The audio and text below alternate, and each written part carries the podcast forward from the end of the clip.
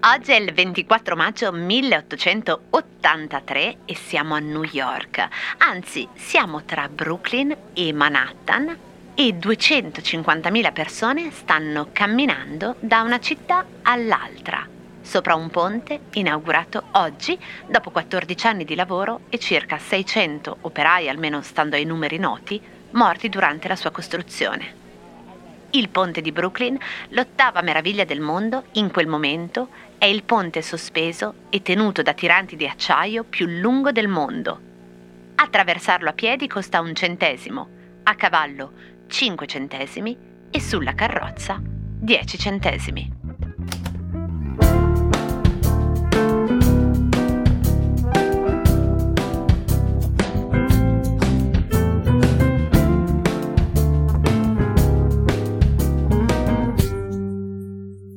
C'entra il ponte di Brooklyn con la lambretta?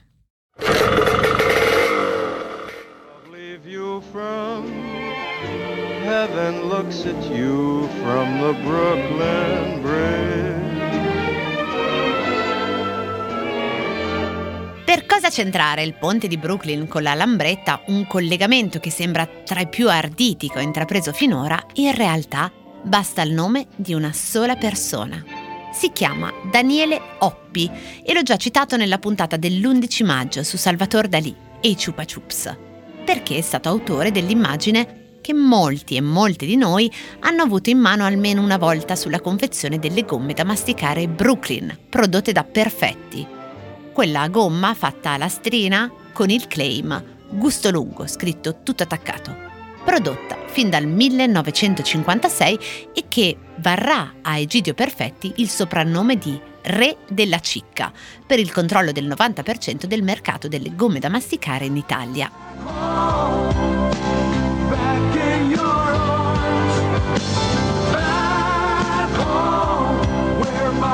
Brooklyn, freschezza da baciare.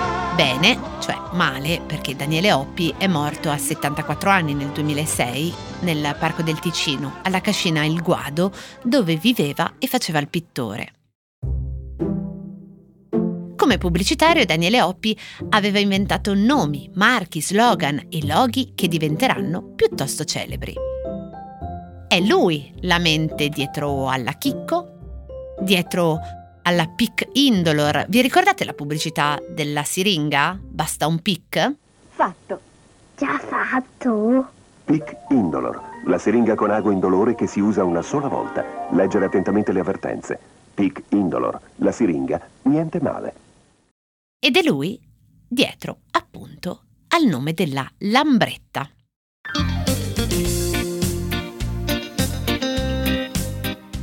Allora un po' di storia della Lambretta per par condicio, visto che abbiamo già parlato della cugina Vespa in un Cosa c'entra di marzo. La mia Lambretta è del 63, con mezzo litro mi portava fino a te. Cominciamo da un nome comune di cosa che non lo era, i tubi innocenti. Non solo non sono mai stati innocenti come aggettivo, ma si chiamano così perché furono inventati dal genio di Ferdinando Innocenti, che a un certo punto inventò il morsetto che definisce l'innovazione dei tubi che prendono il nome da lui. Oltre che i tubi, anche la fabbrica si chiamerà Innocenti. Nel dopoguerra succede un po' come in Piaggio che deve riconvertirsi alla produzione civile. Sulla sella non fa paura paura la velocità. La storia qui inizia un anno dopo, nel 1947.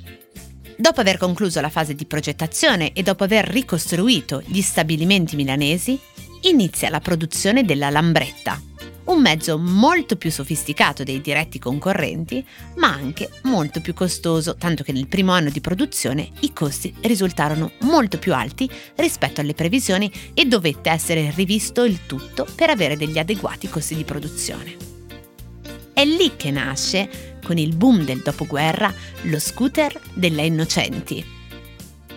Il progetto dello scooter viene affidato a due ingegneri aeronautici, Pierluigi Torre, che si occupa della meccanica, e Cesare Pallavicino, che si occupa del telaio e del design. È il 1947, dicevo. Rispetto alla Vespa, nella Lambretta la carrozzeria è scoperta.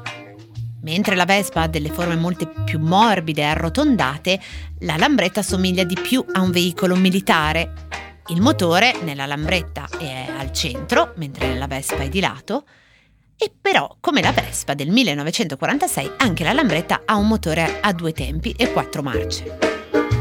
Una sera in una strada scura, occhio, c'è una lambretta, fingendo di non aver paura, il Cerutti monta in fretta. Siamo nella zona di Lambrate, una piccola zona alla periferia di Milano sul fiume Lambro, oggi sede di gallerie d'arte e negli anni 10 del 2000 diventata il quartier generale del fuorisalone milanese, per poi lasciare il testimone ad altro, un po' come è successo nel tempo con Zona Tortona che l'aveva preceduta. Lambretta quindi ha un nome che celebra un luogo e viene battezzata così dall'artista Daniele Oppi. Il logo è squadrato, proprio come quello della Vespa invece era morbido e arrotondato. E la sua immagine pubblicitaria...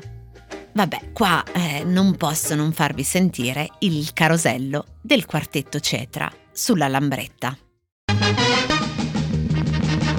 Oggi, professori, che inventiamo? Inventiamo l'automobile. Ma l'hanno già inventata. E l'hanno parcheggiata. No. Allora sorvoliamo. E che inventiamo? Che inventiamo? Inventiamo il treno. Ma l'hanno già inventato e mi dicono che è affollato. E allora sorvoliamo. E che inventiamo? Che inventiamo? Ci troviamo anche con Lambretta in un momento storico in cui in Italia si rimuovono ancora le macerie. La benzina è razionata, come le sigarette, la vendita dei pneumatici bloccata. Il marchio Lambretta, però, diventa ancora più famoso del marchio Innocenti. E nonostante quella L iniziale, quella parte inferiore del glifo, assomigli tanto invece a una I, magari proprio un- il ricordo di Innocenti da cui viene. Freno a disco, freno a disco, novità. Mischiamo bene tutto quanto ed ecco qua. Il motoscooter di gran qualità. Con sicurezza e con velocità. In capo al mondo in un festoso giro tondo la lambretta in allegria vi porterà. La fabbrica Innocenti a Lambrate oggi è vuota, infatti si chiama Ex Innocenti. Ma se cercate un po' online, tra le immagini di Silvestre Lo Consolo degli anni 70, la vedete ancora piena, anzi, la vedete piena di frequentatori inconsueti per un salone della mensa. Sono gli orchestrali della Scala che suonano diretti da Claudio Abbado durante la pausa pranzo per gli operai e le operaie innocenti.